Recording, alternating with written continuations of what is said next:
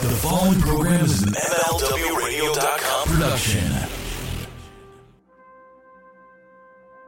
Today's episode of What Happened When Monday is brought to you by our friends at FullBrickHouse.com. If you're ready to own a house for only $500 down, FullBrickHouse.com is the place for you. They'll even help you cover your moving costs. It sounds too good to be true, but now you can own a full brick house, a brand new home, for less than what you're paying in current rent maybe even better than that, credit scores in the 500s can be approved. And as always, with a new home, of course, you're getting a bumper to bumper warranty. If something goes wrong, you're covered. And if you're worried about your lease, FullBrickHouse.com can even help you buy out your current lease. And of course, the very best thing about FullBrickHouse.com is you're going to be in a brand new home.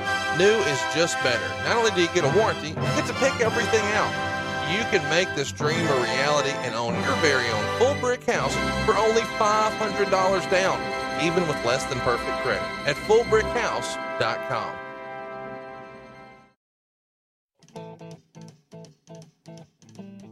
All right, boys and girls, it's coming next weekend. Bruce and I will be right there on the West Coast, man, downtown Los Angeles at the Regent Theater.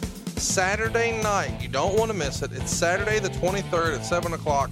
Tickets are still on sale at notarib.com. And it's not a rib, Bruce. We're finally taking the show on the road and we're headed west, man. You know what else is not a rib is that I love LA. They wrote about me in LA because we're going to be there September 23rd. We are. Rib.com. So it's going to be at 7 o'clock in the evening at Regent Theater, and tickets are actually only $32.50. Where else can you get this type of humor? And we should mention, Bruce, we talk about a lot of things on the live show that we just can't do on the podcast, right, man? You damn right. We're going to have a ton, a slew of celebrities from all over Hollywood. One of our guests is somebody that uh, you would never expect to show up at one of our shows. Next Saturday, 7 o'clock, Regent Theater. Pick up your tickets right now, notarib.com. I love LA. Notarib.com. Tommy Young, You wanna get out? you come over here. Oh, what you gonna do? Hey, Tommy Young, You wanna get out? Suckers got to know. Do hey, Tommy Young. you wanna get out? you come over here. Oh, what you gonna do? Hey, Tommy Young, You wanna get out? Suckers got to know. Sometimes in the locker room, Uh, do you know where I'm going with this? not exactly. Barbarian would Go ahead. joke around with Tommy Young. I think I know what what direction you're going. Go ahead. He would say, he would say ah, ah, ah, ah, ah. hey, Tommy Young, You wanna get out? you come over here. What you gonna do? Hey, Tommy Young, You wanna get out? Suckers got to know. Do hey, Tommy Young, you wanna get out? going to come out one way or another. do? Easy way or hard way, brother. Welcome to WHW Monday. And Conrad Thompson talking about the great years of World Championship Wrestling, the NWA, and Jim Crockett Promotions. And now, let's go to the ring. And here's your co-host. Hey, hey, it's Conrad Thompson. Hey, hey, it's Conrad Thompson, and you're listening to What Happened When Monday here on the MLW Radio Network, and of course, the master of ceremonies, the man with the plan, Tony Schiavone. Tony, what's going on, man? How are you? Conrad, how are you, man? Uh, good to talk to you, and also good to talk to all the slap dicks around the world. Thank you very much for listening to What Happened When. We've gotten some great feedback. I want to let everybody know that I'm behind on the T-shirt calls by about three weeks. Uh, we had a, a run on the store on, uh, so to speak, uh, on. Uh, Tommy Young, yeah. Uh, we had a run on the store on uh, Labor Day because they had a sale, right? So uh, I'm behind, but the calls I've made have been fantastic. Appreciate every one of them. Really, really do. Uh, and again, Conrad, my thanks to you. My thanks to MLW Radio. My thanks to Pro Wrestling Tees. Thanks to Bruce Pritchard. Thanks to everybody involved getting me back in this business. I guess I'm back in the business. People say, "Hey, you're back in the business." I'm saying, "Well, w- I guess I, I don't know. Well, I I don't work for a, a, a company, but I'm back in it." I don't really count this. You know, this Yeah, is just I'm me. with you, yeah. This is me and you having fun. Nobody's dictating to us. Nobody's telling us what time to be anywhere. Nobody's trying to Yeah. negotiate our contracts or telling us who to put over. We're Right. independent contractors, baby. We're doing what we want. Exactly. We are freewheelers, is what we are. Uh, we are freewheelers. Since we're going ahead and getting our plugs out of the way right up front, how about those new shirts over at ProWrestlingTees.com forward slash WHW? We had three new ones come up last week. We've got the old school I broke Wahoo's leg. How old school Mid Atlantic Wrestling is that shirt, Wow. Tony? That's good stuff, man. That that harkens back to the day. That harkens back to the day when I was a kid and I was living in Virginia, and that shit was real to me. Uh, so that that that one means a lot. It really does. The old school Terry Funk inspired Dusty Sucks Eggs t shirt. You're going to love this one too. It's a red shirt, white letters, just like Terry wore back in the day.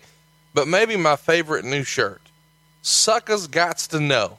We talked about this on our War Games 2000 episode. One of my favorite Stevie Ray lines. You said Stevie says it just a little different, but we went Yeah. with it, and uh, some listeners actually suggested we should make it in the old NBC style.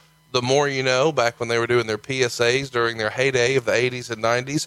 Well, we did it, and you can check this out over at ProWrestlingTees.com forward slash WHW. And I feel like between those three shirts, Low Key Big Hog, Easy Way, Hard Way, You Pick, and Tommy Young, we've got like our, our best six shirts ever. I agree. And, and let me say something about Tommy Young.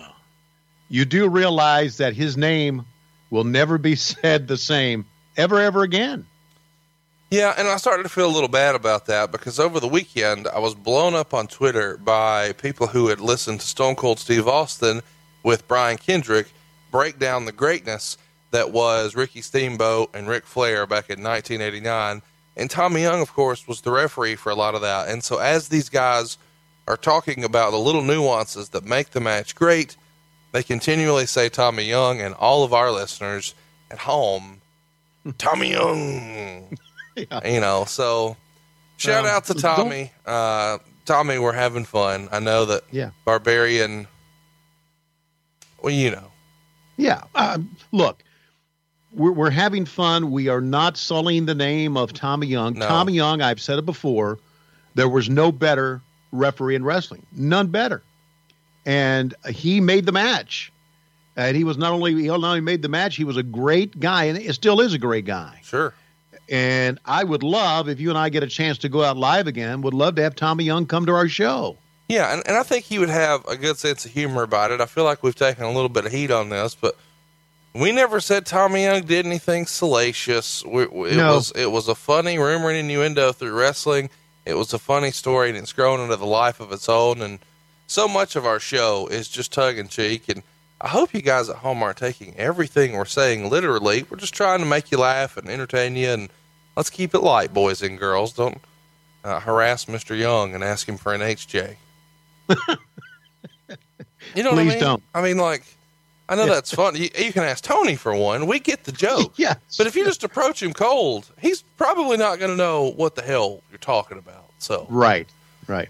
You know, uh, we're off to a little bit of a weird start this week because I'm feeling a little under the weather and, and some bad news has come in. We normally tape this before now, but we're actually taping on Sunday night. You guys are going to be listening on Monday morning. And the news has just broken that Bobby the Brain Heenan has passed away. And we recently talked a, a great deal about Bobby Heenan here on the show. And, you know, not all of that were the, the happy memories because he, once upon a time, had a little bit of a an issue with Tony Schiavone. I don't know when we'll talk about him again, Tony, but would you like to say anything? Because obviously, all wrestling fans tend to agree on this. Bobby Heenan is one of the greatest of all time, and certainly the very greatest manager, but one of the more iconic personalities of most of the listeners' childhood. It it breaks my heart, Conrad, because I know Cindy, his wife, I know Jessica, his daughter, and I feel for them. I, I've often felt for Cindy because of how uh, sick Bobby had been and how his health had taken a decline uh, the number of years, uh, and, and this breaks my heart. When I think about Bobby Heenan, I think WCW Monday Night Show and Bobby Heenan, Heenan were synonymous. Uh, I said in a tweet that he was one of the reasons, and maybe the reason, that Nitro was as popular as as it was. He and Gorilla Monsoon were wonderful on primetime prior to that. Uh, and you're right, he was the greatest manager of all time. You need to go back sometimes to see how good he was and I don't know what it is. I don't know what match it it is, but I'm sure it's on YouTube. When they were having a tag team match where he and another guy were wrestling someone else in a midget. Have you ever seen that? No.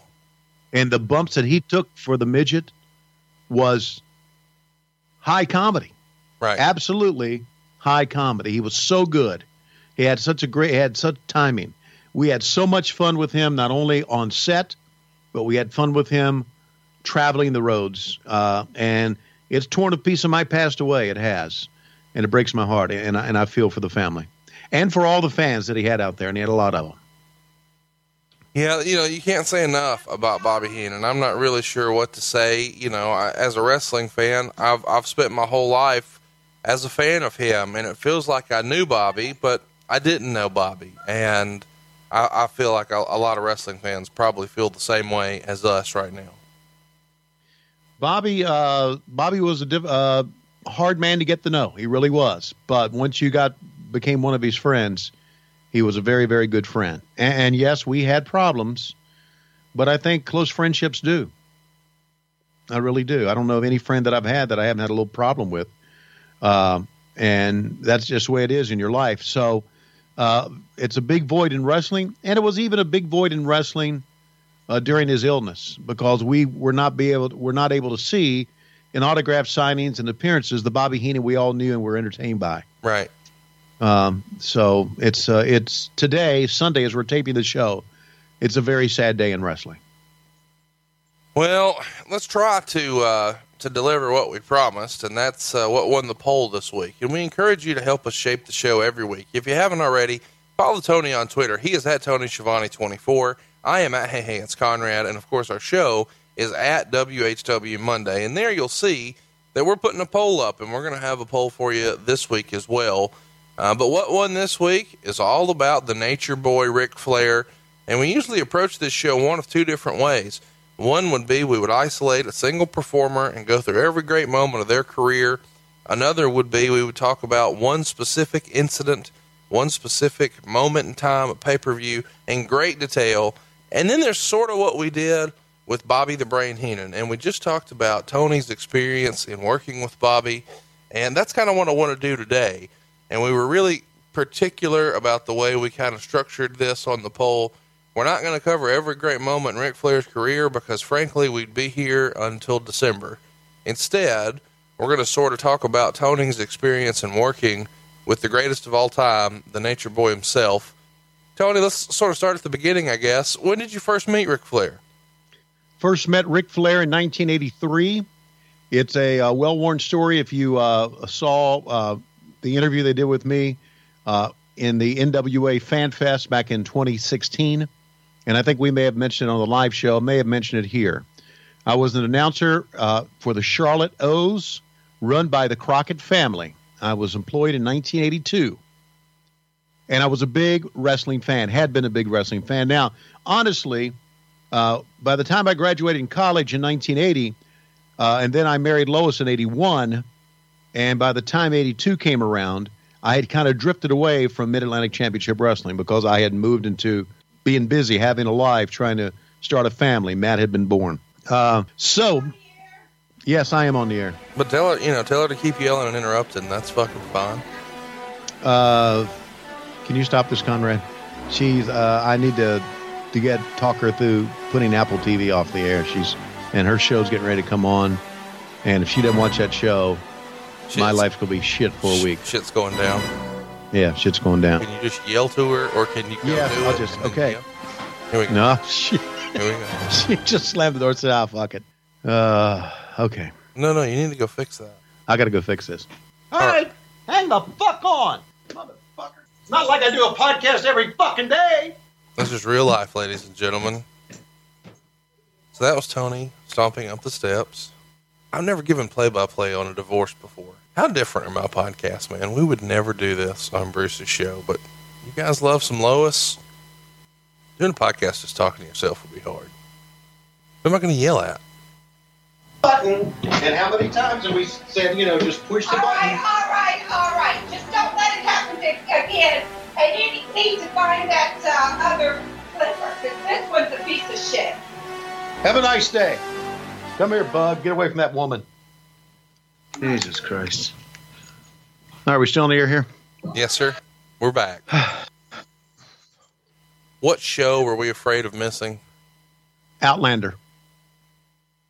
Okay. I, I have no third idea. season of it. Yeah. She's knitting uh, scarves based on the show. She's making fucking scarves. Yes. And what do the scarves say? Or, I mean, do they have No. phrases No, on them? Actually, look, look, look. Wasn't this supposed to be a Ric fucking Flair show? We'll get there. Woo. Okay. Uh, she uh, she's very talented. Okay. Uh, and she's been knitting scarves based on the movie Outlander. Thank God she's doing something, Conrad. Fuck. And, and it's gonna, they're going to be based on the show, you're saying? Yes. There, there's a there's a book. I got one of these books for Christmas. It was an Outlander book. Uh, See, you Uh, just you, you got me excited there. I thought you were saying about our podcast. I thought No. she was somehow making like a slap dick, you know, scarf, and I'm like, dude, that's gonna be just in time for Christmas. We've been hawking T-shirts this whole time. If we can get if we can get this hooker making Afghans, we are gonna print money. But yeah, like a gigantic penis that you wrap around like a scarf. see, look, at the money ideas that are just flowing out of us right now. No, this is based on the the movie Outlander or the series Outlander, which is. Okay. Uh, so that's it. Where were we? Well, we were talking about Ric Flair in 1983. Yes. So, so Ric Flair. So when I got to Crockett Park, and I and I knew that Frances Crockett was with the Crockett family, knew all about him. I took a, I took it upon myself to tell Frances, Frances, I'd love to do wrestling. I want to do wrestling. There's got to be some way that you can let me get me involved in this. They they must need another announcer. And, and Conrad, I was making, and I had one kid. Uh, Matt was born in the summer of 1982. I had one kid, and I was making twelve thousand dollars a year. Oh my gosh. Uh, so I and I said, you know, and, and I could use the money, and I know they would be paying some extra money. I went to Channel 36, I believe it was, whatever the, one of the TV stations in Charlotte where they were taping at that time, Mid Atlantic and Worldwide Wrestling. Talked to David Crockett. David was friendly, but he had nothing for me. And then one day, coming in from a sales call, Frances Crockett. This was in October, France of '83. Uh, Frances Crockett said, "I need to talk to you," and I said, "Okay." come in, sit down. She's probably going to ream my ass out for not uh, not selling enough fence signs, program ads, or whatever w- was it we were selling radio ads for the radio broadcast. And she said, "Well, they do need an announcer to do some work for them." And I said, "As in Jim Crockett Promotions Mid Atlantic Championship Wrestling?" She said, "Yes." And you need to go tomorrow to Ric Flair's house and do an interview with him about an upcoming big event that he has and it was like, holy flying fuck. Right. I mean, I knew who Ric. This was a big deal for me, Sure. and I have never, I, I- honestly, I've never ever been nervous about doing anything in my life. I've been excited. The, you know, some of the big Nitro shows, I always was pumped up about it, but I was never nervous. I never got the idea when I was looking in a camera or talking to a microphone that there were, you know, thousands or millions of people on the other end. I never got that. That never, that never bothered me. But I was nervous as fuck that day or that night. I went home and I literally, literally did not sleep. So I went to Ric Flair's house, walked in, don't know which house this was of the many that he has had. Uh, and he said, Ric Flair. And I remember thinking, you don't have to fucking introduce yourself to me.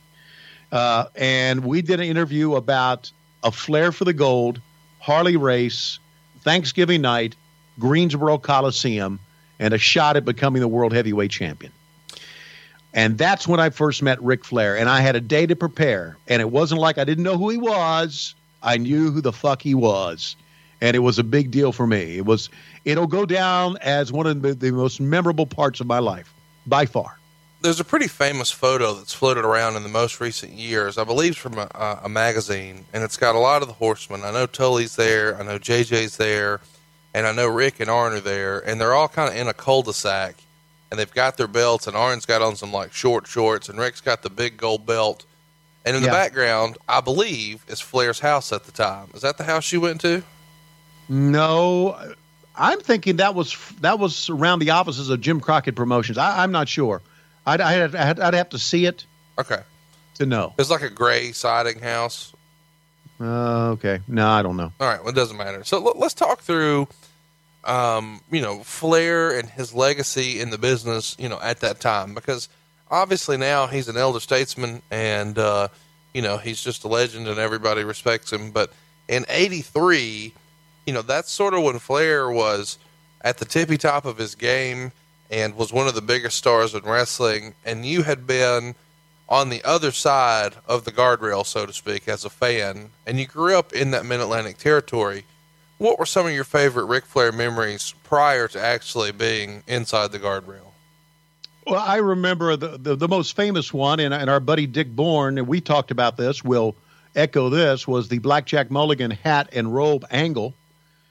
I remember an angle where he, uh, Wahoo McDaniel, showed up on TV one time and said Ric Flair had hit him over the head with a two by four, and Wahoo said, "I know there were some nails in it, and let's go back and show." And they used to have when they would go to the Greensboro Coliseum or the Dorton Arena or to the Charlotte Coliseum back then, and they didn't have a TV taping, they would always have a camera of film, black and white film or, a film camera, uh, just on the ring, single shot of the angle that they would show. And I remember Ric Flair cracking Wahoo over the head with that two by four, and that to me began that angle. It may have been long before that, but that's what began that angle. So I remember Ric Flair with Wahoo McDaniel. I remember some things Ric Flair did with uh, Rowdy Roddy Piper when Piper and Flair battled for the U.S. heavyweight title. Uh, and again, that was probably like 82.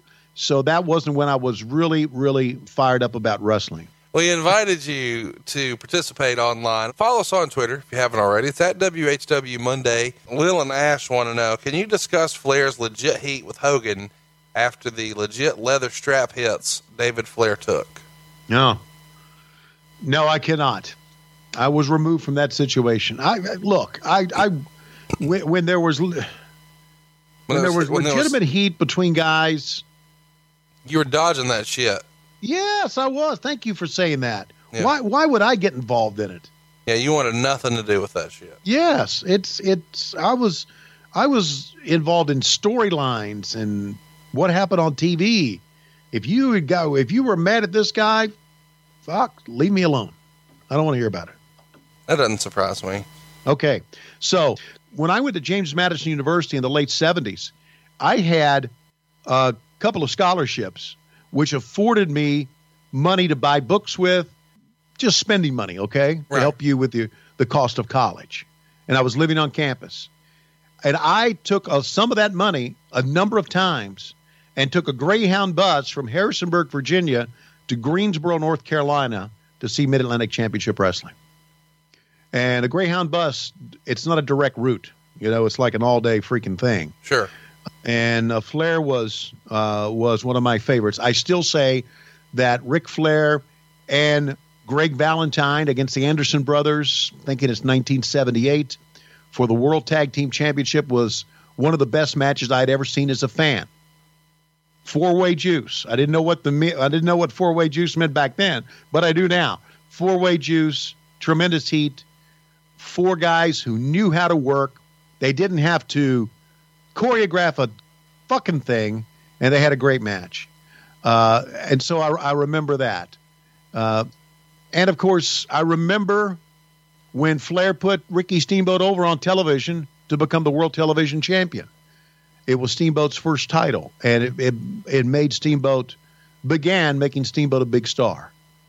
I remember going to the Greensboro Coliseum, seeing Ricky Steamboat and Ric Flair in a cage match, 90 minutes. And they worked 90 minutes to a 90 minute draw. I remember that as a fan. Uh, Michael Norton wants to know Did uh, you ever see Flair get into a real life fight? Yeah, and I did. I did as a uh, as a fan back in 1978, at Harrisonburg High School.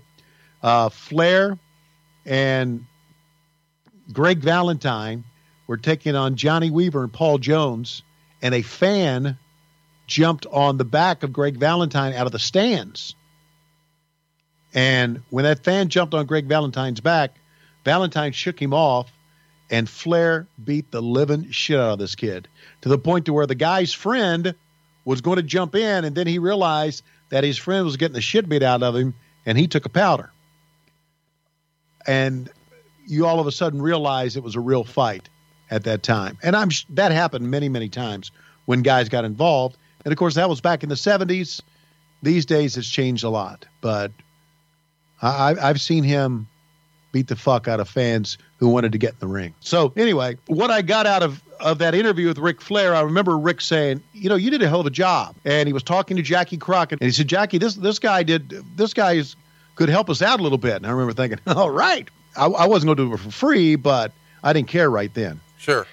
And uh, apparently, what happened was uh, Ric uh, went to Jimmy and said, "You know, we got to give this kid a shot. He's really good. He's got a pretty good presence on camera." And I thought that was probably because I wasn't. Uh, I was nervous with him, but I was never nervous in front of the camera.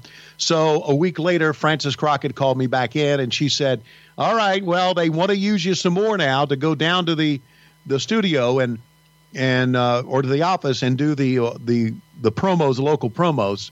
And I'm going to tell you, you're going to be caught between me and my brothers. They're going to want you to do wrestling. If it continues to go this way, I'm going to want you to do baseball. It did pull me away, but the point is to the story is that Ric Flair going to Jimmy Crockett and David Crockett got me in. And I've talked about being in the backstage the first time. It was Ric Flair that got me in. So I I owe him so much, and that's how I first got to know Ric Flair.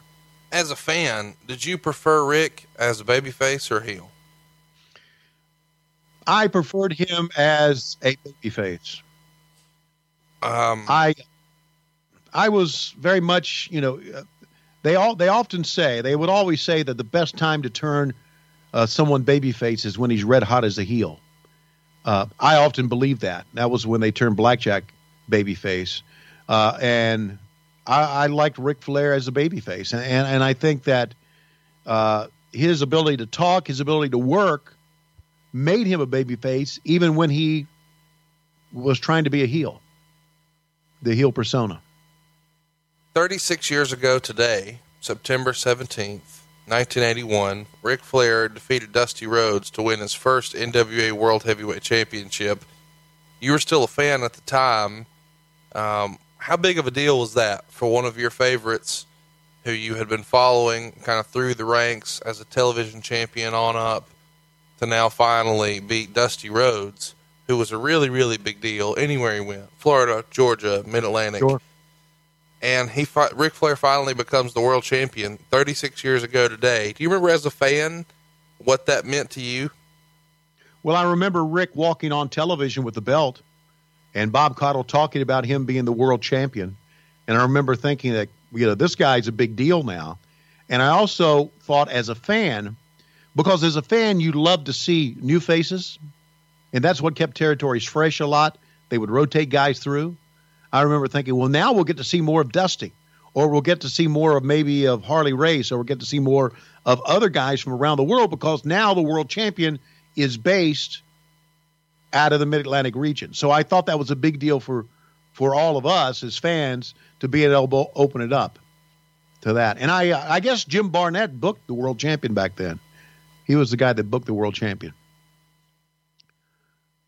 Let's talk about you know your early memories of of Flair and uh, being on the road with him because I'm sure that you know once you get the gig in '83 and that you're no longer on the fan side of the spectrum and now you're you know working in the business, Flair is still probably somebody you looked at as being a little larger than life and somebody from television, so to speak, even though you were there with him. Do you have any fun or interesting early travel stories or, or memories of working with Ric very early in your career? Well, I, I, do remember, first of all, I, I became, Ric Flair started me, got me in the door, uh, but I befriended more than anybody else. And we've talked about it on an earlier episode, Arn Anderson. And Arn and Ric became very close. So I started hanging out with Arn. We would go do TV at places that were drivable from Atlanta. Greenwood, South Carolina, Shelby, North Carolina, Spartanburg, South Carolina, Greenville, South Carolina. Sometimes we would even go up to like Catawba College up north of Charlotte and do these TV tapings. So we would do them on like a Tuesday or Wednesday, and I would hop a ride with Arn, or, and of course, Arn was a little bit later on, but Tully, and I would hang out with those guys, and we would always swing by Bennigan's which was a restaurant bar that we had near South Park Mall in, Charlotte. We'd always swing by there before we would go home.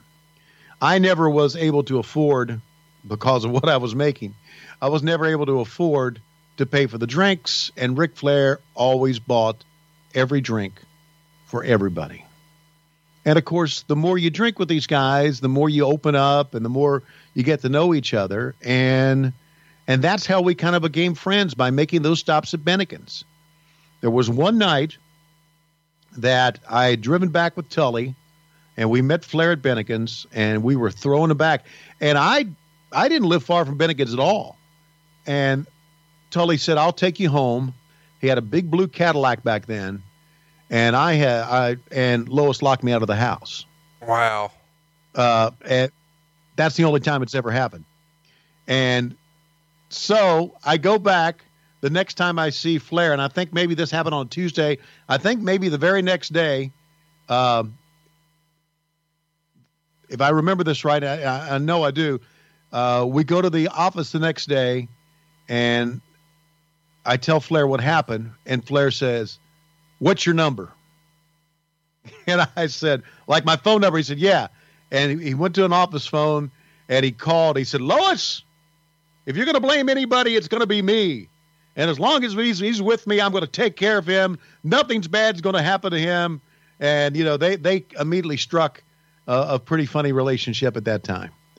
Uh, so uh, he always kind of took care of me. Did you get any So hall was- passes after that that, Did I get one? Did you get any hall passes after that? As long as you were hanging Ric. Yeah, I, I think so. Isn't that I amazing? but the you know, worst I, I did, I did a very be- good job of keeping Lois away from the business and keeping her pregnant and out of my way. Well, that you did. You were putting a lot of miles on that thing back then. Yes, I was, man. We had uh, Matt in 82. We had uh, Laurie in 84, Chris in 85, and the twins in 87. So through the 80s, we were she was pretty much knocked up. So your first big super show with Ric is probably Starrcade '83, right? That's correct. So that would be the time that Ric wins the world title for the second time, and uh, it's a pretty big deal. You know, it's it's the first it's the the kind of first foray into pay per view, and of course, pay per view didn't really exist back then. But Starrcade even predated WrestleMania. Catch everybody up on your memories of Starrcade '83 and a Flair for the Gold with Harley Race and Ric Flair. Well, Starrcade 83 was was kind of like an extension of the biggest day in the business, which was always Thanksgiving Day. And Thanksgiving Day at the Greensboro Coliseum was always a big deal, to the point to where I had gone to Greensboro to the Coliseum maybe four years in a row at one time. I'm thinking like 76, 77, 78, 79. Those four years in a row had gone to the Greensboro Coliseum as a fan watching the biggest night in wrestling. So now they were making this a little bit bigger, or they were making it even bigger, uh, and they were going to close circuit it to some of the other venues that were part of the Crockett territory. Uh, I didn't realize it at this time, but apparently that was a this was an idea of Dusty Rhodes. And I remember going in the back. Now I had been doing some backstage interviews, so I was I'd been smart enough to the business, and that's the first time I saw Dusty. And I got talking to Dusty a little bit, and Dusty was telling me these interviews he wanted me to do, and I was thinking, what what the fuck is Dusty telling me what to do? And I didn't realize that he was apparently uh, apparently this was I don't know if it's well documented or not, but apparently this was kind of a tryout to see if Dusty would become the booker of the Right. Crockett's. Right. It's a big deal. So what's that? it was a big deal. Oh yeah, you're damn right. It was a big deal. And I was working with Bob Caudle. Met Bob Caudle for the first time ever. Working with Gordon Solie. Holy shit, Bob Caudle and Gordon Solie. And I did an interview with, uh, and I'm doing this by memory. I did an interview with, uh, I believe Harley Race, and I think Dick Slater was in there, and maybe Bob Orton. Uh, I did an interview with uh, after they uh, gashed uh, Scott McGhee the hard way and blood all over him and Angelo Mosca. I did an interview with Flair when he won the title. I was holding that microphone for him, and Steamboat had something to say to him as well. So I was backstage during all of that, those big things going on. And again, I wasn't nervous, But man, I was so fucking excited about being right there and being in it. And I and I, I kept thinking that, man, three or four years ago, I was out with the fans. And now here I am here. And uh, and it was it was a it was a big deal and it was a hell of a match. It really was. And if you go back and you watch that, uh, the uh, the ring, uh, the mat had a lot of blood on it that night. A lot of blood. Uh, it was a it was a great event, and it's an event I'll never forget for many reasons. Well, and I think most people, you know, really remember Starrcade 83 for being the Ric Flair moment. And he had such a big moment in the ring after with, you know, Pro Wrestling Illustrated covering every inch of this. And of course, you know, all the baby faces are in there to celebrate this big win and some country music stars. And uh, it was a really, really big deal.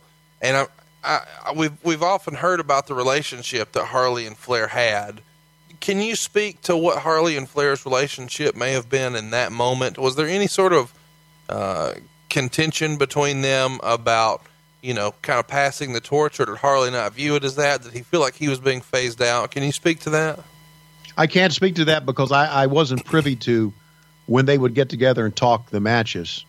Uh, but I, I can tell you that that Ric Flair, you know, viewed Harley Race as one of the greats of all time. So Ric Flair did not take it lightly that he was becoming the world champion at the expense of Harley Race. Uh, but I did not see those two talk that night together, nor did I see them shake hands afterwards. Chris Blackstock wants to know who made the best looking woman, Ric Flair, Ronnie Garvin, or Bobby Heenan? Uh, I thought Ric Flair in drag was very attractive. Oh, goddamn. what? You why? What what what do you want to hear from me? You I don't know. Silly just- ass questions. Well, I mean, Ben wants to know why the shit did we not get more Flair on commentary? I don't know, Ben, but I love when anybody phrases a question and the first three letter, first three words are "Why the shit."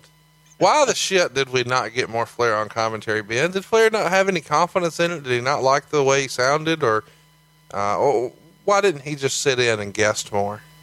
because he was more he was better at cutting a promo and having a purpose and having uh, a conflict than he was being able to try to sell someone uh, and do a running commentary. Now, Tony, I know you weren't there, but one of the things a lot of wrestling fans have, have debated for a long time now are the title changes that happened in New Zealand and Singapore. In March of 84, the very next quarter, we would see Harley beat Ric in New Zealand, but then Ric would beat Race in Singapore just a couple of days later. And neither one of these title changes were ever really acknowledged by the NWA or talked about on TV. Was this something that you would have been privy to? Is it something the boys are talking about, or is it just something since it was a different era? You know, the news never got back, so it didn't really matter. Yeah, no, the- it, the news really never got back, and it was just another piece of business, Conrad. Uh, I think fans sometimes read too much into the stuff. Uh, it was a way for the fans who were in New Zealand and Singapore to feel that they've been a part of something, but as a result, Flair was still the champion. Uh, there was talk about it, doing some interviews in the backstage area, uh, but there was nothing major made about it. So I don't think it was a big deal. Another one of the really big moments um, was the Parade of Champions that goes down in May of '84, and this is for World Class, of course. It's right after David Von Erich had passed away, and Kerry would win the world title from Ric here in Texas Stadium. You weren't at that show, right, Tony? I was not at that show. No. W- would that have But, uh, been something that you guys would have talked about beforehand? Was it kind of common knowledge that this was going to be, you know, just a nice gesture and, and Yeah. a cool moment? No question. Flair was very close to the Von Erich family. I don't know if fans realize that or not. He was, uh, and and I got to know uh, Kevin and David. I, I never knew Kerry, but I knew Kevin and David quite well, and so he was close to the family. And uh, and and you know, you and I have talked about this before. How what world class championship wrestling meant to promoters and to the regional business. It was a big territory Right. a big place to go. And I had seen now some angles that Flair had done, and Flair had made some money down there. So it was a big gesture and it was a big time. Have you heard the uh, the David Von Erich Ric Flair story from Japan? No. Okay. So, Ric Flair, one of the things about Ric Flair is, and this is one of the things you got to realize about him when you become one of his friends, you probably know this as well as anybody else by now, is that he would love more than anything else to see you get drunk Yes. and make an ass of yourself. Yes. It's his very favorite thing in the world. That that's his favorite thing. You're exactly right. That entertains him. Mhm. Okay, you and I can be entertained. Let's say I don't know, reading a book, jerk, jacking off, whatever. Flair gets his jollies by seeing a, a person, a friend he knows. So anyway, so he had a friend of his in Japan, and a lady friend, and she had a lady friend, and they were going to get this lady friend hooked up with David Von Erich. And they did. And the four of them went out. And as the legend goes, Ric Flair got everybody smack ass drunk to the point to where David and the girlfriend that they had hooked him up with had no knowledge of what they were they were blacked out drunk. All right. Ric Flair buys a room at a hotel, takes David and the girl up to the room. Don't know how he got him up there. Takes off all their clothes, puts them in bed, leaves David with his cowboy hat, takes all their clothes, and leaves. And David wakes up, as the story goes, in the morning with a woman that he didn't recognize, no way to get anywhere. So he takes a bed sheet and wraps it around him, puts his cowboy hat on, and walks out the hotel. Ric Flair has fucking has has struck fucking again. It's a legendary story of the business. I mean, he that's that's what he did. I mean, that's how he loved to get people drunk. And then Arn Anderson would always say, "Well, of course he loves to get people drunk because I mean, he he, he orders all these kamikazes, and as you're pushing them back, he's dumping them in the in the plant so he can stay sober and watch you get shit faced." Now, that's something that's been out there for a long time. Did you ever see Ric do that? What? Uh, no, I never did see him. No, I never did see him dump it into a plant. I mean, Not. I, I've seen him leave some on the table, but I've never Yeah. actually seen him commit alcohol abuse where he's dumping them out. Come on, what's going on with that? that is alcohol abuse. But you have seen the round, high top bar tables that are so full of kamikazes and shooters that you can't fit another glass on it.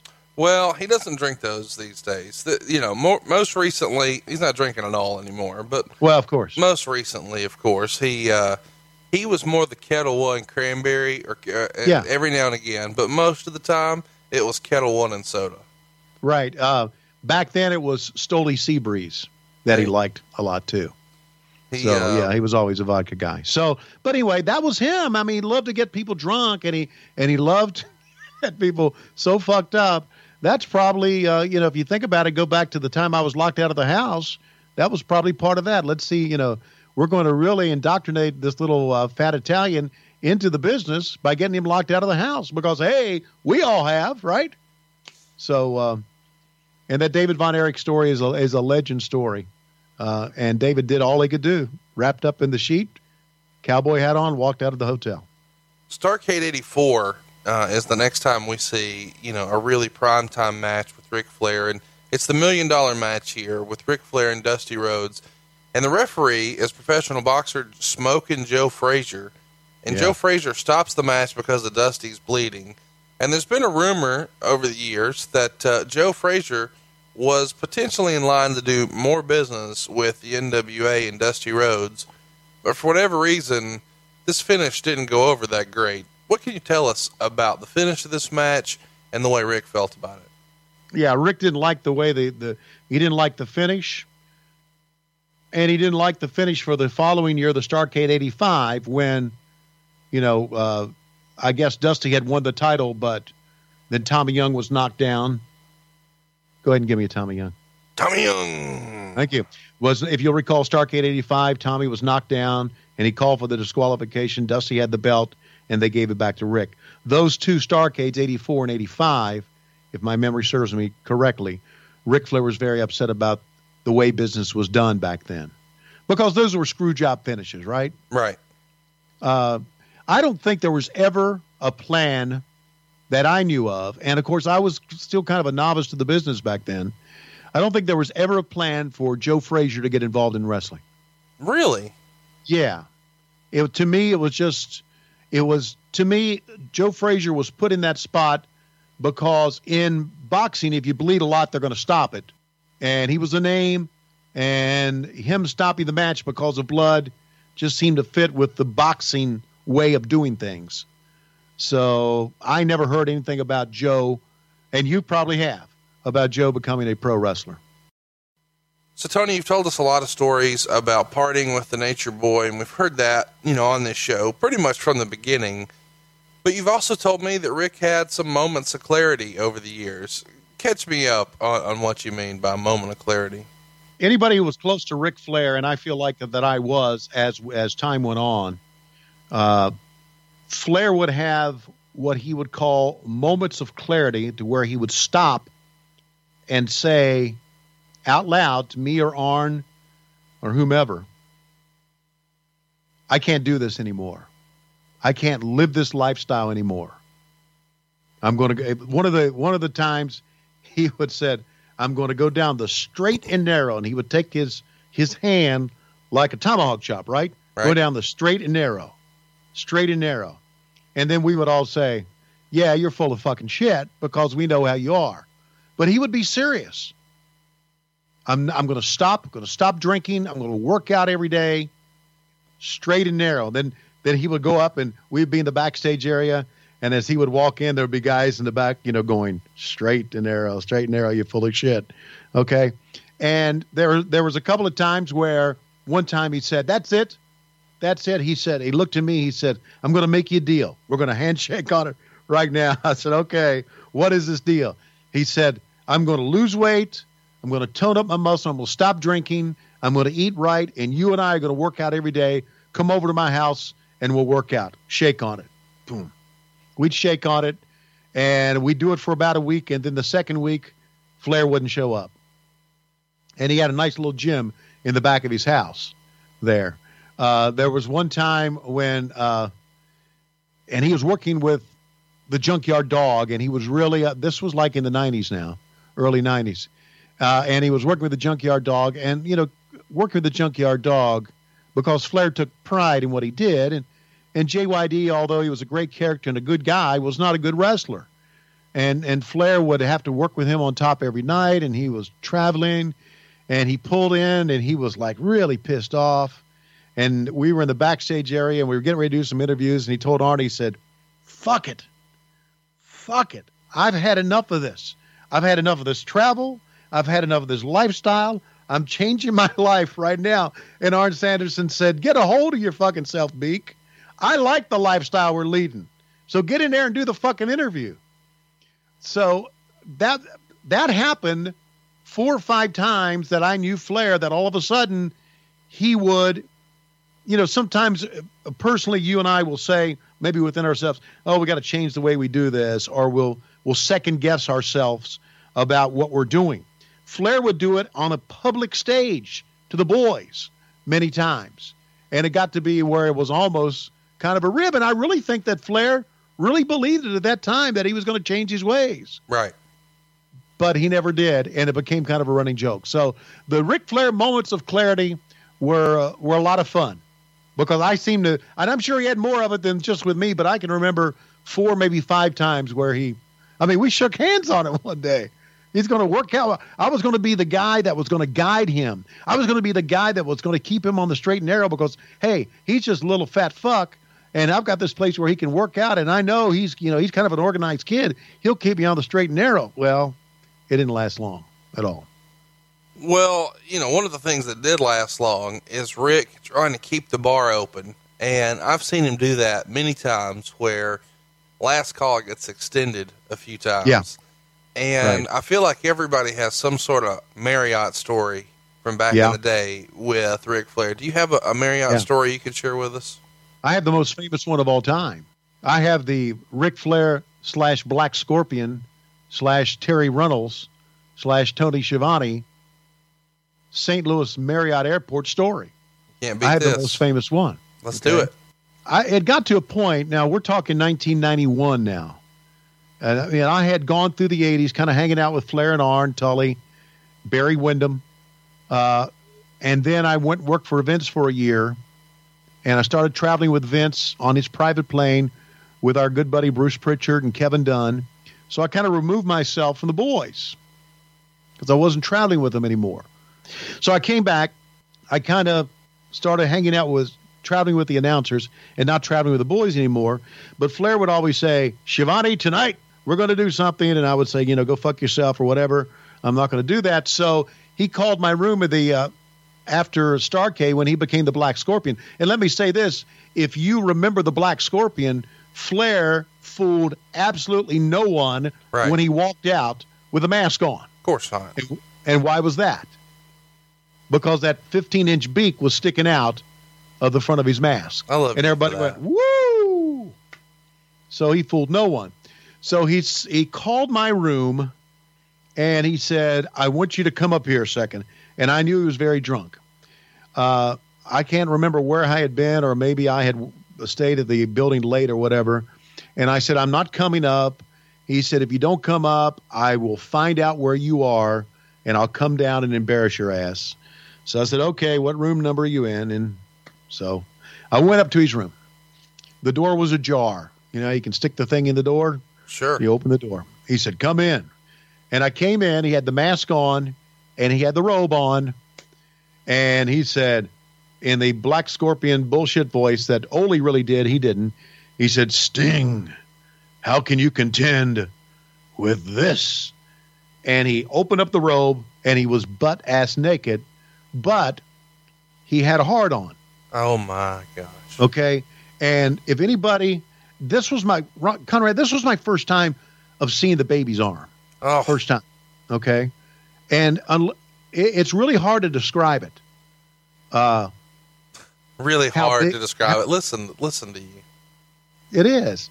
It, for somebody who has nothing but a little half inch Vienna sausage like I do, and somebody who had only seen things like this in, you know, in porn, in porn movies, to see something this big and this large, it, it's kind of shocking. Uh, you know, Arn Anderson described it as a baby's arm holding an apple, right? My goodness. Yeah. Uh, it, it was it was just shocking, and he he was giggling, and I don't know I don't know how he got it hard, and he clo- he closed it up again, and he was so drunk, the weight of this robe that he had, I guess Olivia made for him, uh, was so heavy that it was pulling him down right and left. Sting, how can you contend with this? And he's laughing, and of course he had you know he was bleeding a little bit from uh, I guess trying to do a blade job through a mask or whatever, and and I said, you know what? Uh, this is very entertaining for me. And to be honest with you, champ, because that, that's I always called him champ. That was my word for him, champ. I said, to be honest with you, champ, this is funny, but fuck you, I'm going to bed. So I go downstairs, and now I get another phone call, and it's uh, Terri Runnels. This was prior to her being Terri Runnels, prior to her being Marlena. Sure. Uh, she had just worked for us, uh, and I think maybe this was the during the Alexandra York years, maybe. She's Terri, Um, Terri Boatright here, right? Terri Boatright here, right? Terri calls me, and she says, "I'm up in Ric's room," and I said, "What the fuck you doing in Ric's room?" Uh, and she said, "Well, I was told that uh, we were going to have, we were going to go to a party, and I was putting my bag in Ric's room." I said, "Okay, whatever." She said, Ric's not here, but he's got a couple of friends here from Charlotte, and they're worried about him. And I said, I said, he's drunk beyond belief. She said, I know. And I said, last time I saw him, he had the robe and the mask on, but he was butt naked. And she said, well, he doesn't have the robe and the mask on anymore, but he's butt naked, and he's running around the Marriott naked. And they want you to help him, help them find him. So I said, "All right, what the fuck? I mean, you know, he's he's meant so much to me, and now I'm going up the elevator thinking I'm I'm I'm going to be chasing around Ric Flair butt naked at the St. Louis Marriott. Sure. And I go in, knocked on the door. Uh, there's a couple of friends, and they're like really worried. And uh, there's like three of them, I believe. I don't even know who these guys are, but he had some friends from Charlotte that hung out with him.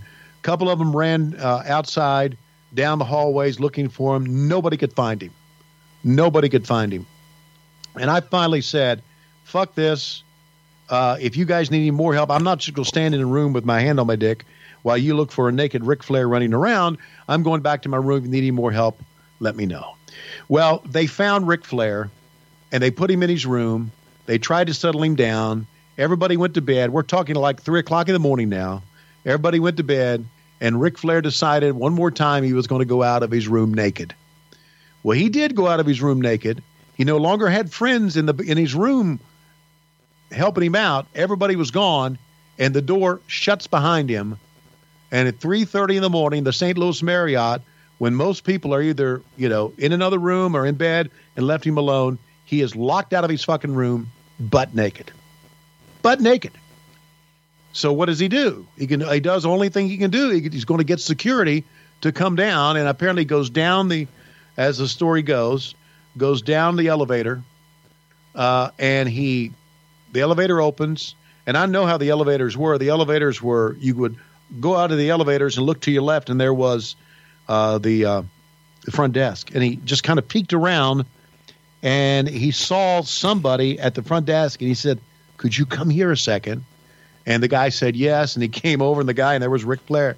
Ric said, "I've been locked out of my room," and he said, "I'll get security."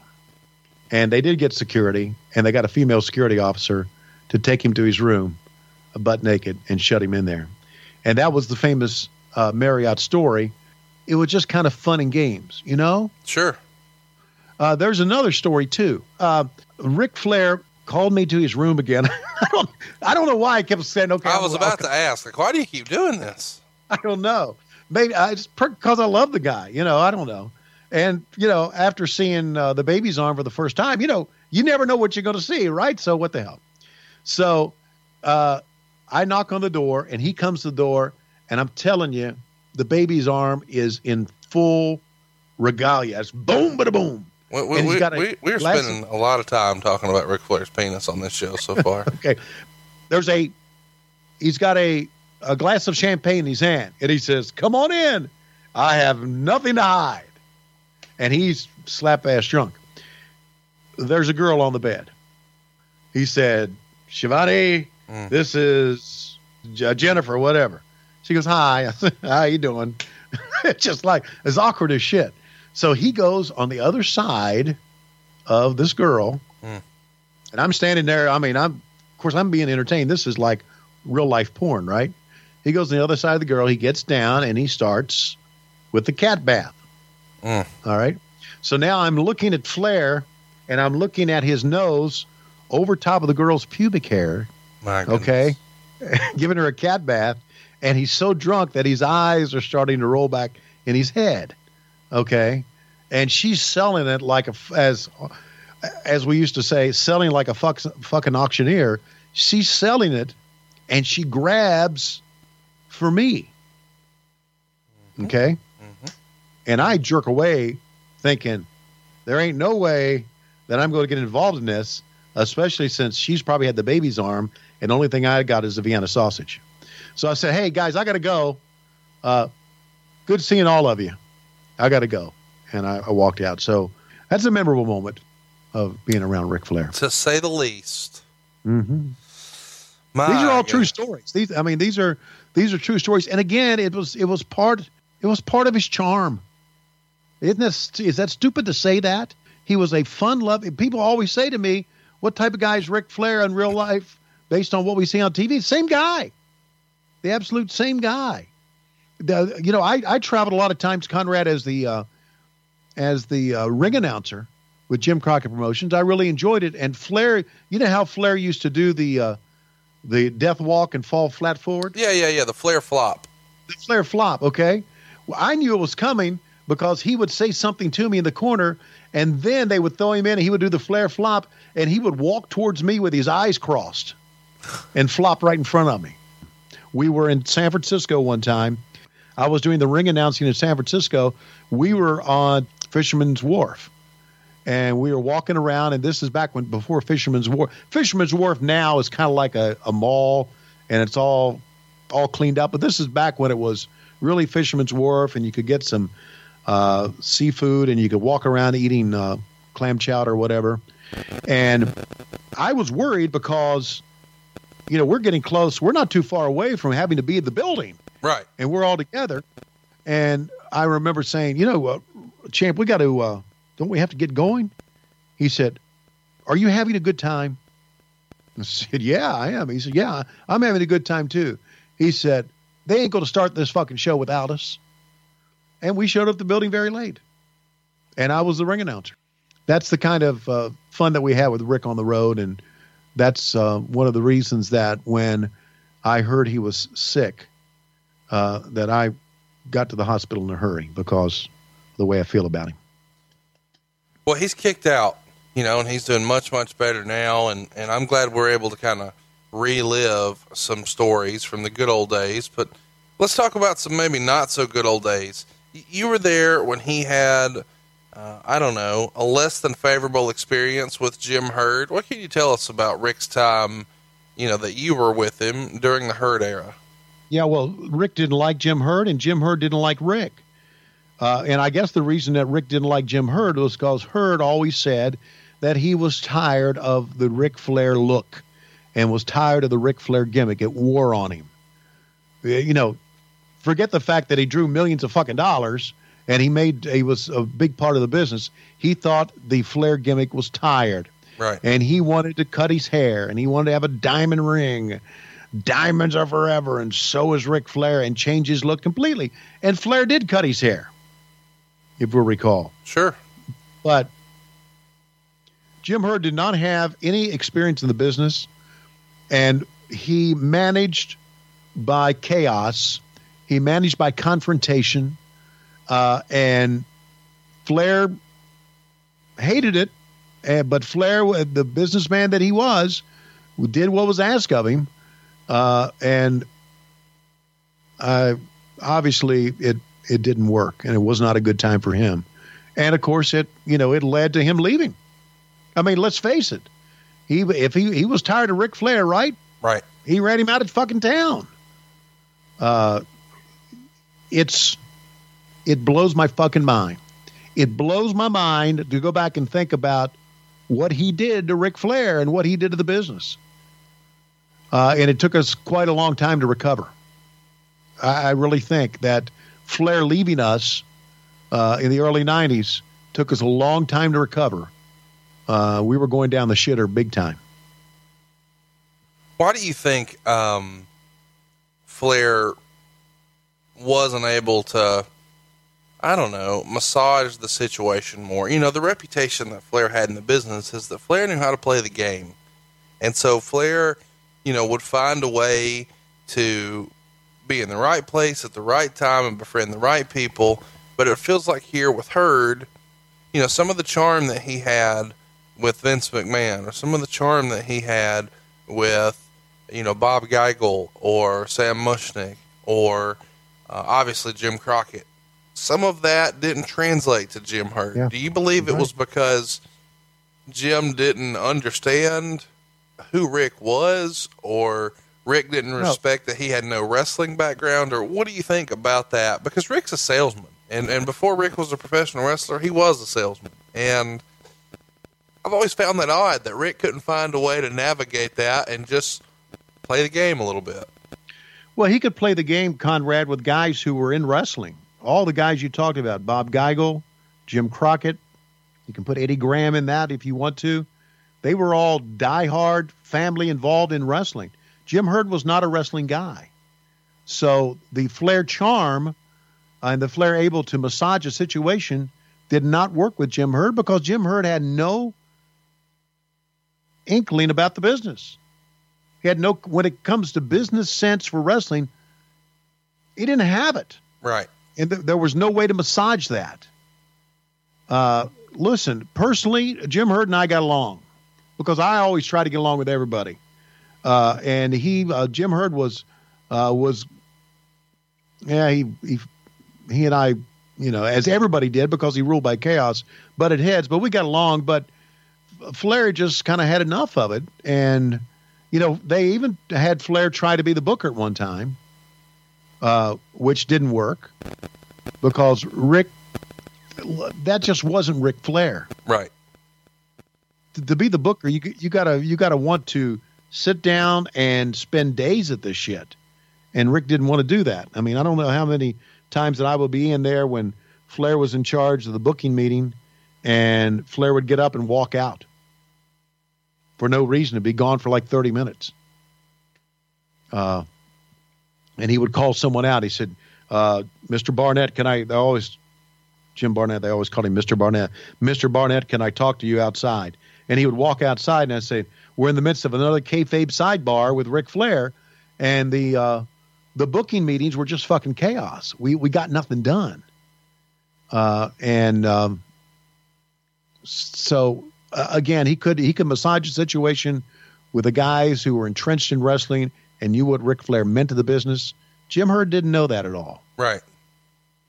Well, let's talk about somebody else that Ric didn't get along with once upon a time, and that's, of course, Eric Bischoff. And I know we're going to cover this in long form uh, at some point, but when do you first remember the rumblings that Ric was really not getting along with Eric and things weren't going as planned? Because, you know, early on, it feels like Ric is helpful in getting Macho Man over and getting Hulk Hogan over and helping get Bobby Heenan and guys like that over. And then all of a sudden, um, he finds himself on the outside looking in, so to speak. Well, yeah, let me let me say this. I when you say outside looking in, wh- what do you mean? Well, there's Because- lots of rumor and innuendo that Eric Bischoff would hold meetings and say nobody in here sold, you know, drew a fucking dime in the business except Hulk Hogan, Macho Man, and Roddy Piper or whatever, and Ric Flair sitting right there in the room. And so there's Okay. lots of rumor and innuendo that he was just not Ric's, you know. It it wasn't Ric's cup of tea. It wasn't. It wasn't Eric Bischoff's cup of tea. Ric, Yeah. Eric didn't get Ric. Well, Eric didn't get Southern Wrestling, and Eric didn't get Jim Crockett Promotions, and Eric did not get uh, what uh, World Championship Wrestling had been prior to that.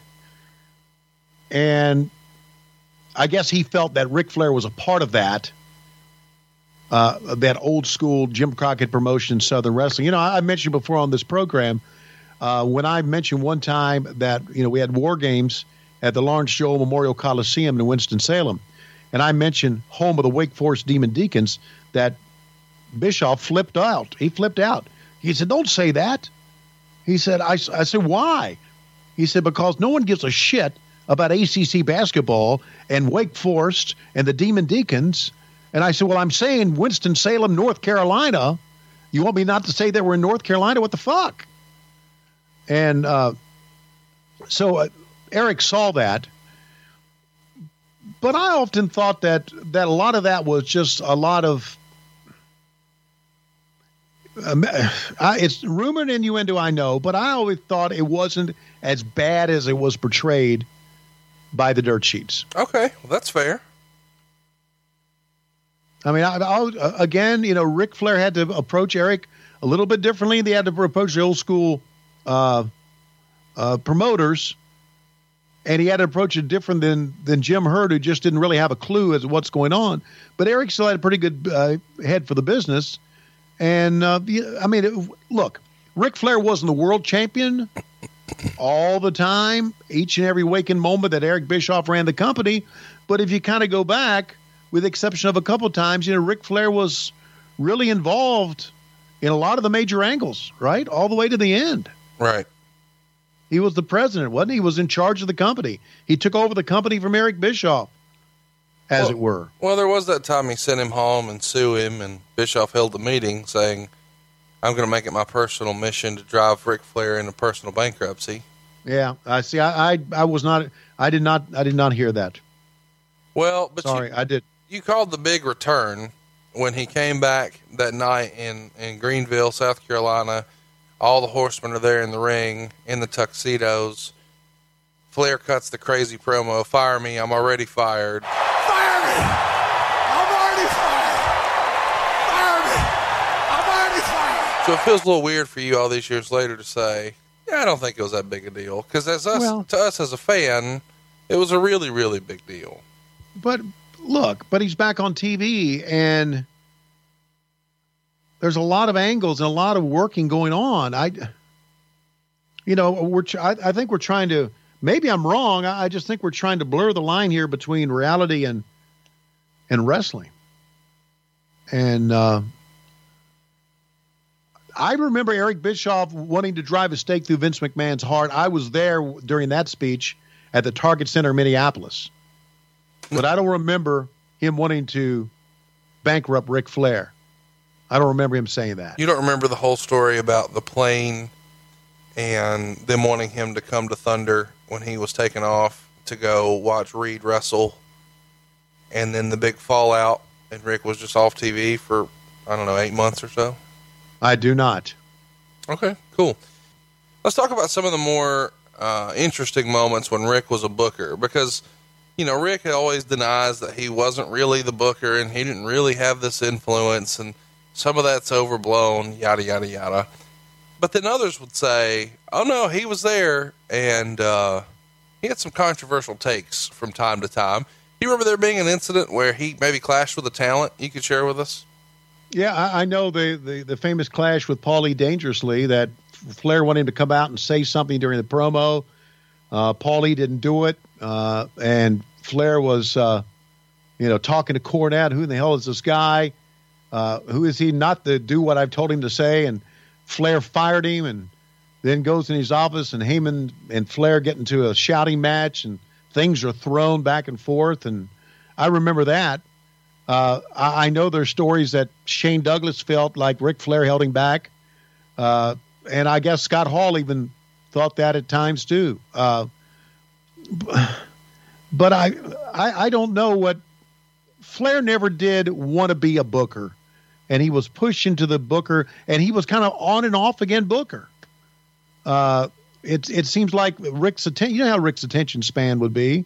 It would be on a certain event or a certain show, and then he was off doing something else again. So the uh, it was kind of a disjointed time when he was the booker, and I guess guys resented that, and guys thought that he was not giving them the push or the attention that they needed. When in effect, it was Ric Flair not being able to pay attention, uh, one thing to the next.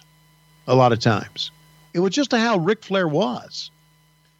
Do you remember Ric um, being enamored with a talent and wanting to push a guy or an angle, just having an idea one way or another that really got shot down despite his best efforts to sell, whether it was for himself or someone else? He he was always enamored with Steamboat because he and Steamboat did great business together. Right. Uh, I, I think it was that. I I, I think he was. Uh, he always enjoyed working with Steamboat, and I, I I often thought that he had a a fondness for Vader, and Vader being a super heel, or and you know at times a partner. So I think he had a fondness with him. As far as it being shot down by somebody, I, I'm not so sure about that. Do you remember there being any sort of uh, weird, uh, I don't know, animosity between Ric and Dusty over the years? Because it feels like at times they had an on again, off again relationship. Sure. And of course, later in life, you know, they were best of friends, but it wasn't always that way. No, but look, anything is uh, anything that uh, I found out about my years in and out of the business, mostly out of the business, is that time heals all wounds. Sure. And It really does. And uh, you know, I had I had arguments and uh, run-ins with Eric. I had arguments with Jr. I'm talking on a personal level. Uh, I had arguments with Dusty, but they all were smoothed over. Uh, and we talked about at the top of the show uh, my problems with Heenan. Now, I I do know that there was a lot that Dusty did, a lot of his bookings, because I traveled with Ric and Arn and Tully that they didn't like, and they were pissed off about, and they thought that Dusty was continually putting himself over, putting himself in the main event, and making himself look good at the expense of the Horsemen. But in reality, if you think about it, it was doing business, right? Right. But I do also remember Ric Flair and Dusty Rhodes, many occasions after having a big match, hugging each other in the backstage area and talking like they were the best of friends. Right. So I don't know if what Ric was and Arn and Tully were saying was legit or if Ric really did care for Dusty. It was I kind of got I got mixed signals on that a lot. Now in uh, in the Great American Bash when we toured the stadiums, uh, Dusty beat Ric Flair at the Greensboro Coliseum for the world title, and they hugged. And then Dusty uh, dropped it to Ric Flair at the Fulton County Stadium, dropped it back to him a couple of days later, and they hugged. And I was in the backstage, and it was good business, both places. I think Ric saw himself as more of an athlete than Dusty was, looked better than Dusty. Sure. I'm just freestyling here, Mhm. Uh, and maybe that that upset him. I know a lot of fans never thought that Dusty was the greatest worker in the world. He had a great sense of timing. He was entertaining. Was he the worker that Ric Flair was in the ring? No, of course he wasn't. But Dusty and Ric had some pretty damn good matches. Oh goodness, yes. Yeah. I, I mean, there was no question what what Tully thought about him. Tully didn't like him at all. Now, they may have made up or they may have gotten along, and Tully and Dusty had a pretty good run as well. It's a crazy business, Conrad. Man, I mean, you just hear so much shit, and I know you read so much, and there's so much written, and and guys who write about the business get this story from this person, from this perspective, and this story from this perspective. I can just tell you that Ric Flair was a tremendous performer and he was put in the spot to be a booker at one time, and that got him heat with a lot of guys because guys are, are worrying about themselves. They're looking out for themselves, and they're feeling they're being short sighted by Ric Flair. Do I think that Ric Flair actually intentionally tried to bury people? That may have happened. I just can't believe, knowing now I know Ric Flair, that he would really try to do that to anybody. Yeah, it's hard for me to imagine too. I mean, I, I do feel like there is the attitude in wrestling of let's always look out for number one. And I know that the guy who gets painted with that brush the most is Hulk Hogan. Do you recall what Hogan and Flair's relationship was like to the best of your knowledge? I thought Hogan and Flair's relationship was very good. Hulk, and again, time heals all, right? Right? Uh, Hulk is one of the uh, Hulk came to see Ric in the hospital. Uh, not many people have. I mean, some people have, but Hulk Hogan is one of them. One of the first ones, let's say, that came to see Ric in the hospital. Uh, I thought they liked doing business together. There was that personal pride or that ego that Hulk Hogan was a star of the WWF and Ric Flair was a star of the NWA, and that always, I guess, kind of got into their. They both had big egos and kind of got into that. But I never did see them have problems with each other. I never did listen. I never did hear Flair talk about Hulk Hogan the way he had talked about Dusty in private at times. Let's talk about Ric's personal life because once upon a time, all of a sudden, through some, I don't know, weird circumstance, David Yeah. Flair finds himself in the business. And we haven't spent much time talking about David. Was that Ric's idea? Eric's idea? How did David come to join the business? I think uh, Ric had approached his son, would he like to get into the business? And David did want to get into the business, but WCW, wanting to make a splash quickly, used David's name to push him to the top or towards the top. David was not ready for that. We all know that. Uh, and he was put into a pretty tough spot. And uh, I mean, there's been the wedding with Stacy Keibler. Uh, there was the stuff with Kimberly and David was not ready for it. David wouldn't have been pushed along so quickly had his name been, I don't know, Thompson, Schiavone, Smith. But it was Flair, and it was Flair's son, and he was put into a pretty pretty tough spot because of who he was. Tony, I feel like shit today, so uh, I'm going to give us the go home signal, as uh, Steve Austin likes to say. We'll we'll finish up with some questions, but first, um, I've got here a Baltimore story. It feels like everybody at some point or another has a Baltimore or a Sabatino story with Ric Flair. Can Yeah. you give us one? Do you happen to have one on standby? Yeah, well, Ric would always invite us to go out, and I say us, he would invite me to go out with him to Sabatino's. So we went to Sabatino's, and we were all just full and drunk, and we went. Ric had a a suite in Baltimore, and it was probably the Marriott, downtown Baltimore, and we were all in the suite, and there were a lot of people there, and there were a lot of girls, fans, whatever.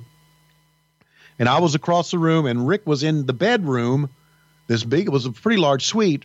Ric was in the bedroom, and he stuck his head out the door, and he looked at me and he said, "Come here a second. And of course, just like I did, get in the elevators in the St. Louis Marriott. And the time he had the girl in the room, he calls, I'm coming. And I go across the room and he said, You see that girl over there? And I say, Yes, I do.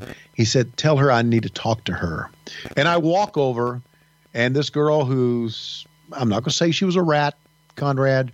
Let's just say she was a fan who was hanging out that night. Okay. Okay. Groupie. All right. Hanging out that night. I said, My dear, uh, Ric Flair, the world heavyweight champion, would like to talk to you. And of course, it's like, really? Yes. We walk over to the room, and Ric Flair, whose, whose head is kind of sticking out the door, says, My dear, would you put a sock on this? And he opened the door, and there was the baby's arm at full attention. Uh, that happened a lot. And it seemed to happen a lot in Baltimore. And I guess if I had something that big, maybe I would be proud of it as well. I I feel like we need a shirt that has like your cartoon face with a thought bubble above it, and it's just a Yeah. baby's arm holding an apple. Because we have never had more penis talk on this show Well- than today. I mean, Well, listen, we were talking about Ric Flair, and you knew damn well it would be. You know, he's got a 30 for 30 coming up on ESPN. And I'm on that 30 for 30. Uh, I, I've talked to the producers about it. They interviewed me, and, and I did, as Ric Flair told me, Tony, you made the cut. Oh, my God. What are we going to be talking? We talked about Ric Flair's penis on the 30 for 30. And, and I and Rory, who was the, the uh, director, the director, I remember saying, Rory, why are we talking so much about Ric Flair's penis? He said, because everybody that I talk to has a Ric Flair penis story. my goodness. And and it's, it's like Arn Anderson said one day. He said, don't, don't you think that everybody in the business by now has seen the baby's arm? And Flair would laugh. You know what's he funny? exposed Is himself. I he heard- loved it. I heard somebody years ago say that you don't really know Ric Flair unless you've seen his penis. And uh, I'm happy to say that I don't really know Ric Flair, and I'm not upset about that. Really? Uh, let's get to some questions. Maybe we'll have Oh, some more. on. hold on a second. Flair kicked out. He's pulled through. The last time I saw him a couple of weeks ago, he, I mean, he is remarkably kicked out. He's in great spirits. I know, I know he'll be glad to show it to you. And you and I, we'll go there together, and I'll ask him to show it to you, okay? No, I'm good. I appreciate No, that. I, no, you got to see it, man. It, look, look, it's it's No. like doing your first blade job. I'm good. I, you know, I, I'm a podcaster. I'm not in the business. I, I think there's some things that should be for the oh, boys, and when it comes to seeing Ric Flair's penis, I'm gonna say on this side of the guardrail. Okay. But you know, if you want to go and feed it a peanut or something, I, I welcome you. So let's get to some questions. We we in that pop Tony. Follow us on Twitter if you haven't already. It's at WHW Monday, and uh, we asked, "Hey, got any questions for us? What would you love to ask Tony? Far away." Gary Blonde wants to know how drunk is Lois right now. Uh, let's see. We're doing on a Sunday night. Uh, she is okay.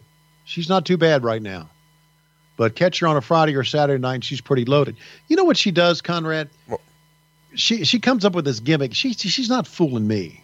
You know, she uh, she had asthma when she was younger, and she feels that the best medicine to help her breathe during the summertime because of asthma is Jim Beam mixed with honey and lemon. Wait, wait, wait, wait, wait. She drinks Okay. Jim Beam. Yeah, I love Lois so much more right now. Yeah, and listen when she when she goes, she buys the big bottle, you know, with a handle The on it, handle, yeah. of, yeah, of Jim Beam, and she's and she'll she'll be up there. She'll go. I said, you better get a shot of liquor in you. You got to breathe. She's not fooling me, and I'm telling you, she will she will down them. She will she will down a bottle of that shit with honey and lemon. So uh, she's not drunk right now, but give her time this weekend. Next weekend coming up, she'll be very drunk. Hey, right. it's how I got her pregnant all those times. Well, As she as she has said, you know, she said, uh, "I slept through labor. She slept through conception." Brian Clast wants to know who'd win a chicken fight in a swimming pool? Tommy Young on Barbarian shoulders, or Tony riding bitch on Medusa's shoulders? Oh, I, oh man, I I think that uh, Barbarian Tommy Young would win I think Because- so too. because my my mind would not be on a chicken fight at that time. And Tommy's got a hell of a grip. Matt Coon wants to know um, of anyone living, is there anyone that would be a, a better hire or bigger asset to WWE developmental than Ric Flair? As far as you know, you're in charge of all these guys, and you got to file these reports, and you got to do these things the correct way. Let's see, like a manager's job. I don't think he'd be very good at that, but I think he'd be very good in lending a hand as far as doing promos, as far as uh, being able to call a match in the ring, being able to work, being able to sell, all that. You know, before he passed away, um, Dusty Rhodes would do promo class, and uh, all the young talent would learn how to do promos from Dusty. I think Ric would be phenomenal at that, and just helping the guys really embrace their character and sort of double down and go all in. I think just as an instructor, you know, hanging out at the beach down there, he'd be awesome. Yes, he would, and I don't know why they don't use him. And maybe when the when he uh, gets through all of this, maybe they will. Nicholas Wineland wants to know: Are you and Flair Eskimo brothers? No, uh, uh not at all. You're sure? Yes. Okay. Uh, Gary Blonde wants to know: Rumor is Ric had a not so low key big hog. How many times have you seen it? Uh, boy. Well, I there's like four or five times we've talked about it so far. Uh, I saw it probably, I don't know, five or six times a year. Most of the time was inadvertent, and uh, and a lot of times you just wanted to show it to. I- you just I feel like you have a Groundhog Day story, like with Ric Flair's penis. It's like, right. well, I saw it six times. It's going to be a long winter. You know what I mean? What the hell? Yeah, it's. I mean, look, if you hadn't seen it, he would be glad to show it to you. Right. He would. I, I, I, I'm going to have look- to take your word for it. If if I had something that size, I may have been the same My way. goodness. Joseph Reed wants to know: Can you tell us of an act of kindness that you've witnessed from Naitch for someone else? Wow. That's a pretty good question. You know, we don't get questions like that all the time, and I hope this is coming from a good place because I have seen it. Fire down. Give us some good examples of things you've Well- seen Ric do nice. I uh, uh, again, when you went out with Ric Flair, I mean, I never saw him give money to charity or or or uh, help a kid off the street. But when you went out with Ric Flair, he took care of everybody, and he had a great heart. And again, he paid for everything. He wouldn't see to it, he wouldn't allow you to pay for anything. And he wanted to make sure when you were with him that you had a good time it goes back to that story I told about San Francisco. He just had a great heart and uh, cared about everybody that was his friend and made you feel welcome. And that was amazing to me because he was bigger than life and is bigger than life. That somebody like that could be so caring. Uh, you know, uh, I knew Hulk Hogan, he, and Hulk Hogan's a nice guy, but he wasn't like that to me. Uh, I knew Dusty Rhodes, and Dusty Rhodes was a very nice guy and caring, but no one was as caring to me and to my family as Ric Flair was. Wow. When he met my kids, he made my kids feel welcome. Uh, he all we would go to parties and he would make Lois feel welcome, and he and Lois got into some really verbal back and forths that were hilarious. But he would always just make everybody feel. War- he was just a warm, made everybody feel welcome. So Um, let's go to uh, Michael Jordan on Twitter. Probably a different one, I'm guessing. yeah. Uh, what was the overall reaction when Tommy Young had to put Nikita's junk away after Flair's suplex at Starrcade 86? Uh, well, I, I think that. It escaped a lot of people at first, uh, but then when we saw it again, everybody kind of popped. Uh, Tommy did a great job. Don't you? Have you seen it? Um, yes. Yeah. See, well, he, he that that's how good Tommy was. T- He just didn't sell it. It was as if he was just flicking a fly, brushing something away, and he kept the match going. I wonder if Nikita had to say, Tommy Young, you come over here. You put my hog up. You think he had to? No, I don't think you. But that would be in this day and age. That would work. Uh, Brian Boyd wants to know what's the best rib that Ric ever Oh. pulled on you? Yeah. Well, the best rib ever, Ric ever pulled on me was was the time where he called me and he had a girl in the sack and Sure.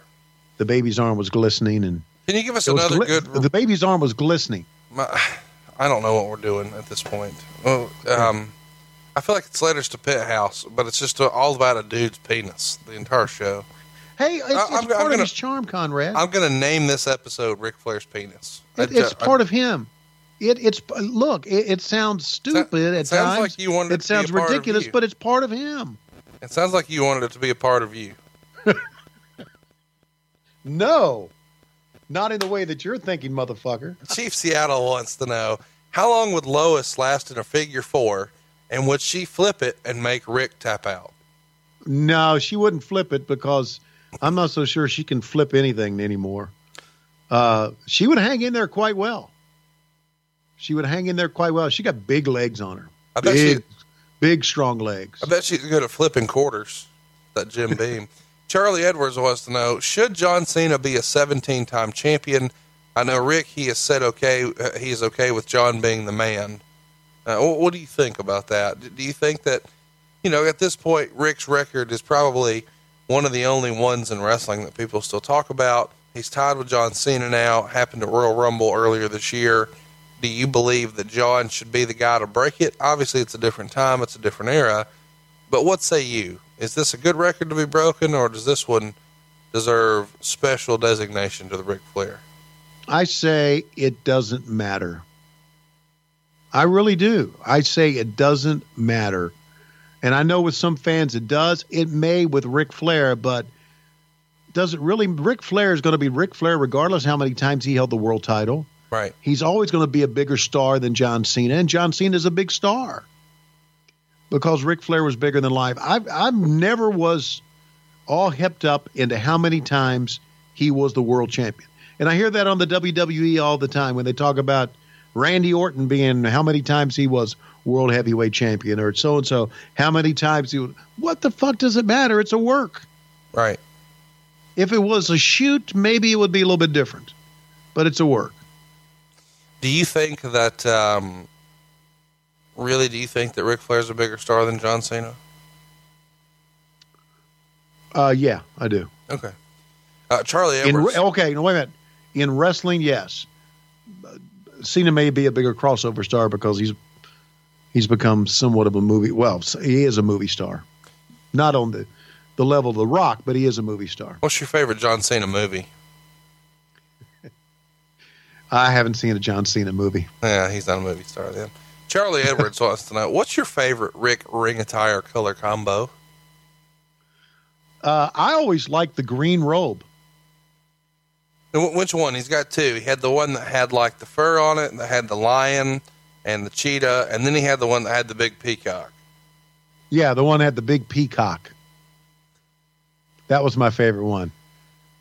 I feel like all, you have morphed in the Klondike Bill since we last spoke. You just wanted to say the word cock. Just just because the big peacock. It was you know the big it, it was peacock glistening. was the best robe. It was glistening. It was Uh, glistening. One of the best questions we've got right here. You know, we got lots of questions about him being uh, a bit of a ladies' man. Best pickup lines. Uh, no hair, no flair. Uh, So, school, yeah, I saw I saw in a limousine one time uh, a girl take off her pants and she had no hair and there would be no flair. So she takes off her pants. He tells Panty. the limo to pull the pull the car over and tells her to get out. Uh, it's before we pulled out of the parking lot. And then he says, "Get out." Yeah, he said it had no, one didn't have anything to do with it. You actually witnessed him throw a Yeah. woman out because there was no hair. Yeah, Now that is the Flair story that everybody has listened to so far. I mean, that's Okay. what they needed. This Yeah, is, it's- that, that, that's I mean- the highlight. Let's roll credits. okay. He he was never he wasn't mean about it, but darling, you know that's not for me. Thank you very much. Oh my god, I love this so much. it was worth it. Uh, hearing you salivate over there for an hour was worth it. Uh, Salivate? Yeah, I mean, it's mouth-watering, glistening. I know it didn't happen often, but any good Flair getting rejected stories, nobody bats a thousand. No, no. If if he got rejected, he didn't sell it. As far as everybody knew, that was Ric Flair's friend. He was batting a thousand. Uh, was there anyone in uh, Crockett, WCW or WWF that you know of that Flair totally refused to take a loss for? You know, I think this question comes to us because most people know that Flair was down to just about do whatever. You know, whatever you Right. needed him to do, he was going to do. Um, Was there a situation where you remember him saying, "Hey, I ain't doing that"? No, never, never remember that situation. Adam B is clearly a longtime listener. He gets it. Did Ric Flair ever go out on a night on the town with Klondike Bill? No, they were uh, they were different eras. As and and I'm going to say this as kindly as I, as I can. Ric Flair had a certain standards. Sure. Klondike Bill had none. Yeah, I get it. You know, size, hair, personal hygiene, lack thereof. He's good to go. Good to go. Flair was not like that. He had standards. Uh, Cabe wants to know how many times did you actually see a patron ride Space Mountain? Uh, uh, none. Never saw it. Robert. Well, wants- wait a minute. Wait a minute. I saw the cat bath. Yeah. We talked about that earlier, but I, I didn't see the actual riding of Space Mountain. Although when he came to the door and it was glistening, Oh, I know the, the Robert ride. Green the second. Were there any wrestlers in Jim Crockett or WCW you wished Flair had a program with but never did? Wow, that that is that's a very. I always thought Flair and Tully would have made a great program, uh, because Tully was such a great athlete, a good athlete, and Tully wore the robe. You know, he had a black robe, uh, and he was kind of Flair like in the way he talked and the way he presented himself. And uh, I always thought that uh, Flair and uh, Buddy Landel would have had a better program if Buddy would have, you know, stayed on the straight and narrow and stayed uh, stayed in it. Let me freestyle that I would have liked to have seen the 1993 version of Cactus Jack against Ric Flair Really. in an extended feud. And I know that for whatever reason, that just wasn't going to happen. And there's lots of rumor and innuendo that Flair just didn't get it and didn't see him at that level.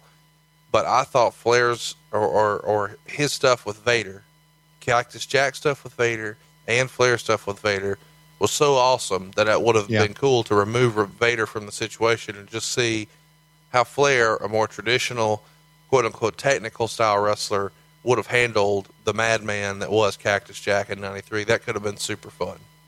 Absolutely. Uh, GP wants to know: uh, Has Ric? Man, we got one fucking wrestling question. We're back to this. Ha- has Ric ever taken Tony and or Lois to Space Mountain? I guess it's a better question. We know that the answer is no, but Yeah. has Lois seen uh, Space Mountain?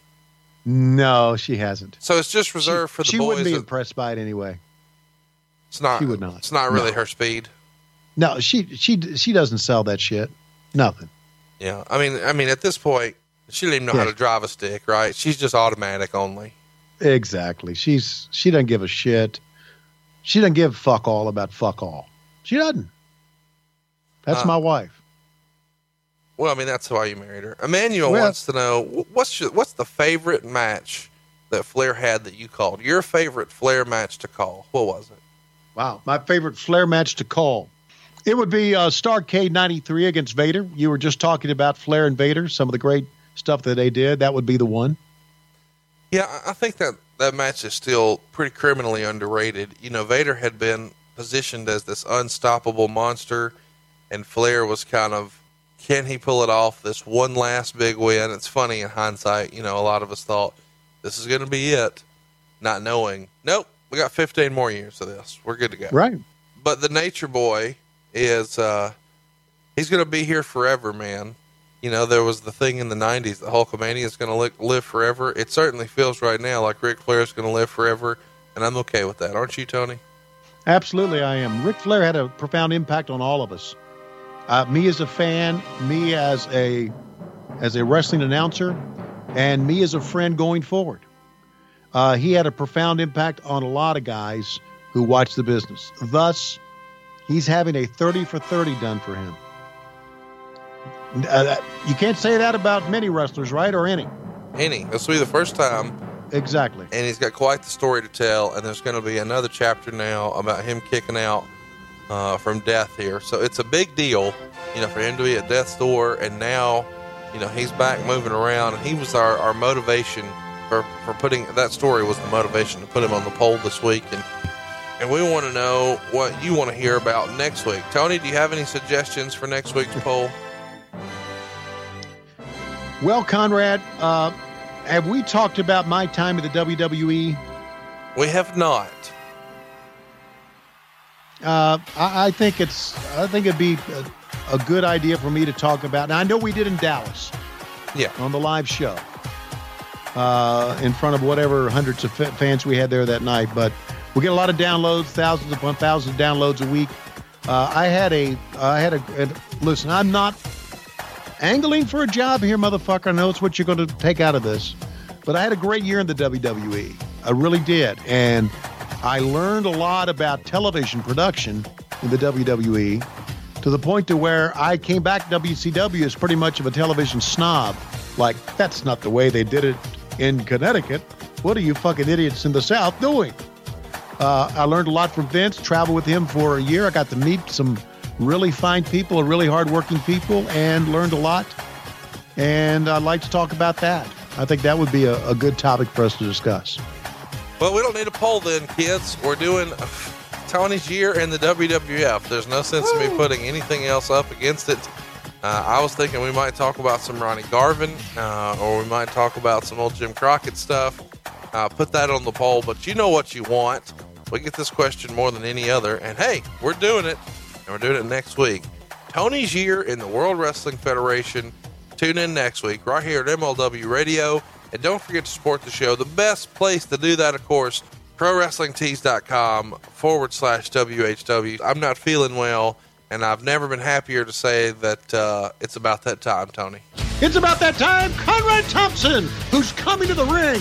Oh, he does not look well at all. It looks like he has the thermometer stuck in the side of his mouth. And now he's making it, making it to the ring. And here comes the Nature Boy Ric Flair. And look out in front of him. It's the baby's arm. And it's glistening. And here comes Tommy Young behind the Nature Boy Ric Flair. They're walking towards Conrad. Oh my goodness, with a chair and a run in. It's Lois Schiavone. She raises the chair up. Tommy Young raises up to Lois Schiavone. And now Conrad reaches for the baby's arm. We're out of time. The tape machines are rolling. What a clusterfuck we got. And we're coming back next week on What Happened When Monday on the MLW Radio Network.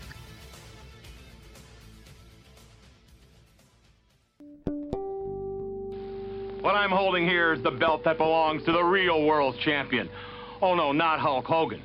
Presently, the man that owns this belt is under contract to another organization. But in the near future, he may be arriving in the World Wrestling Federation. If so, it would be my honor and privilege to be the advisor of this man. Now, you want to compare this belt to Hulk Hogan's? That would be like comparing ice cream to horse manure. You want to compare the man that wears this belt to Hulk Hogan? That would be like comparing ice cream to horse manure. You see, Hulk Hogan is the World Wrestling Federation champion. The man that owns this belt is the real champion, Ric Flair.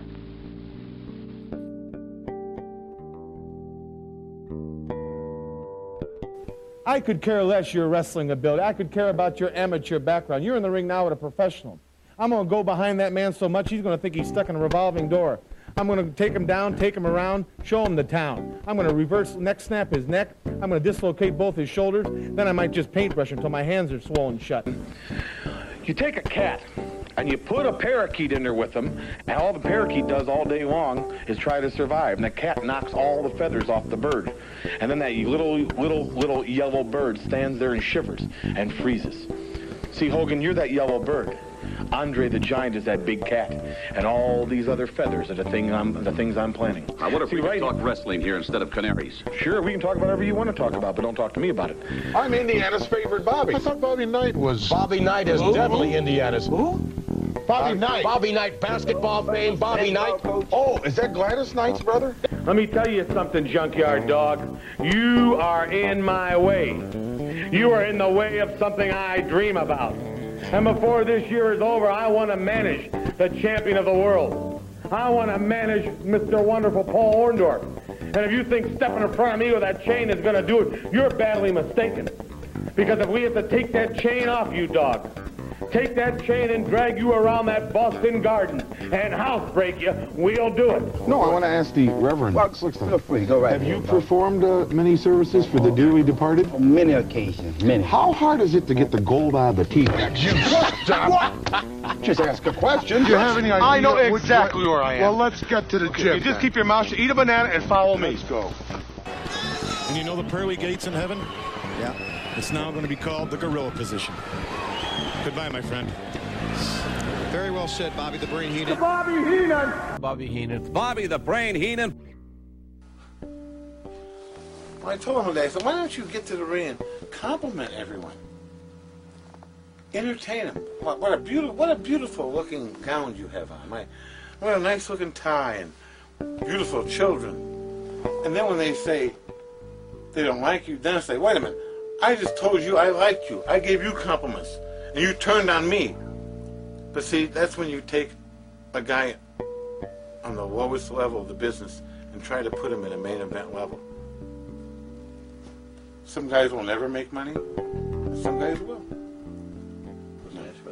I've never, I've never read a wrestling book or watched a wrestling movie or anything like that because uh, I think everybody's out there to knock us, and I don't. I don't need to be made a fool if I can do that myself.